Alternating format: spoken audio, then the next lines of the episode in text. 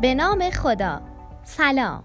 سلامی از جنس سلامتی و عشق به تمام هموطنان عزیزم. امیدوارم که حالتون خوب باشه. من دکتر سحر خسروجردی هستم. امروز می‌خوام در مورد کچ خلقی در کودکان با شما صحبت کنم.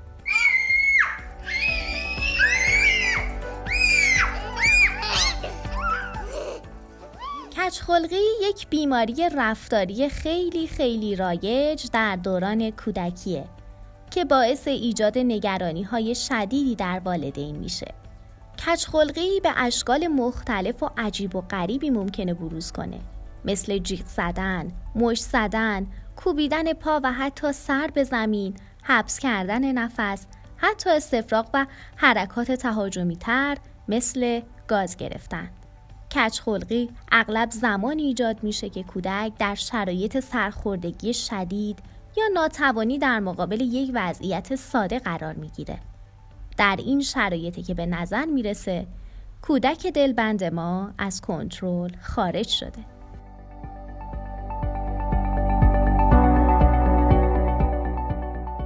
عموما کچخلقی به عنوان یک مرحله تکاملی طبیعی قلمداد میشه و معمولا بین یک تا چهار سالگی دیده میشه که در سال سوم زندگی به اوج می‌رسه. جهت بررسی اینکه چرا کودک دچار کجخلقی میشه باید روال روزانه کودک بررسی بشه و توجه بشه که کودک در مواجه شدن با چه شرایطی این رفتارها رو بروز میده. در بیشتر موارد علت بروز این رفتارها گرسنگی، خستگی و فعالیت های بدنی زیاده. مثلا کودکی که در طول روز در مهد کودک رفتارهای خوب و نرمالی داره اما در بعد از ظهر شروع به بهونهگیری می‌کنه میشه حد زد که علت این رفتارها ناشی از خستگی در طول روزه. علتهای دیگه ای هم ممکنه باعث تشدید حالات کچخلقی در کودک بشه.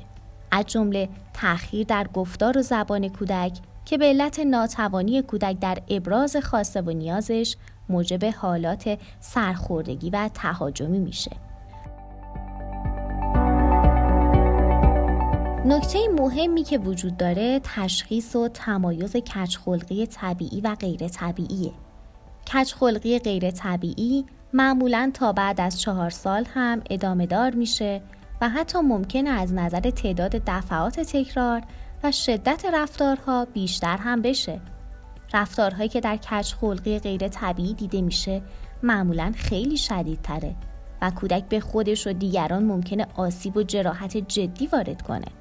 در صورتی که این ویژگی های غیر معمول در دوره های کچ خلقی کودک دیده بشه نیاز به بررسی بیشتری وجود داره و کودک باید از نظر اختلالات خلقی، اختلالات خواب، اختلالات بیش فعالی و اختلالات طیف اوتیسم بررسی بشه.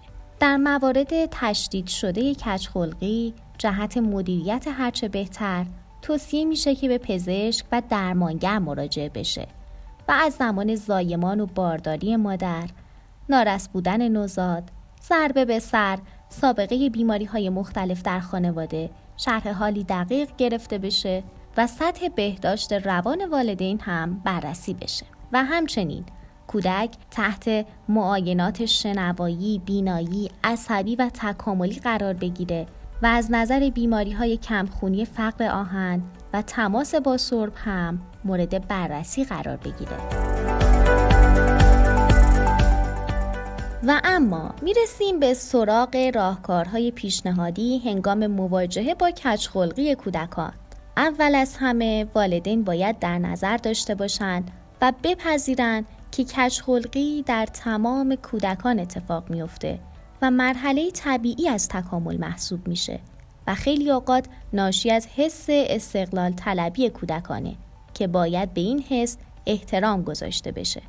والدین باید در نظر داشته باشند که حتما برای خواب کودک، غذای کودک و فعالیت های فیزیکی کودک برنامه منظمی داشته باشند و شرایط عاطفی آرام و به دور از استراب برای کودک فراهم کنند.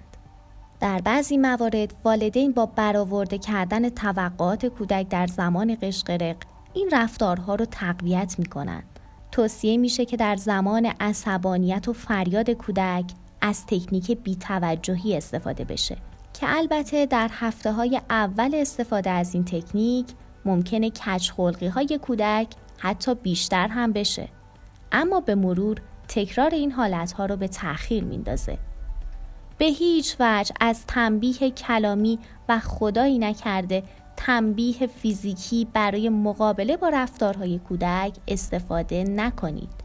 چرا که باعث دامن زدن بیشتر به رفتارهای تهاجمی کودک میشه و با عصبانیت شما مجوز پرخاشگری بیشتر به کودک داده میشه. و نکته مهم این که همیشه به کودکان حق انتخاب بدین. در هر سنی که هستند و هیچ وقت بهشون حکم نکنین که باید حتما کاری رو که مد نظر شماست انجام بدن. چرا که با این روش برخورد شما تبدیل به والدین کنترلگری میشید که باعث دامن زدن بیشتر به کچ خلقی و لجبازی فرزندتون میشید. به زبان کودک باهاش مذاکره کنید و حرفاش رو بشنوید تا احساس کنه که داره توسط شما شنیده میشه.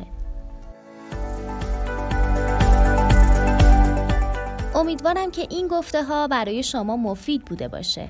شاد و سلامت و پر انرژی باشید. خدا نگهدار.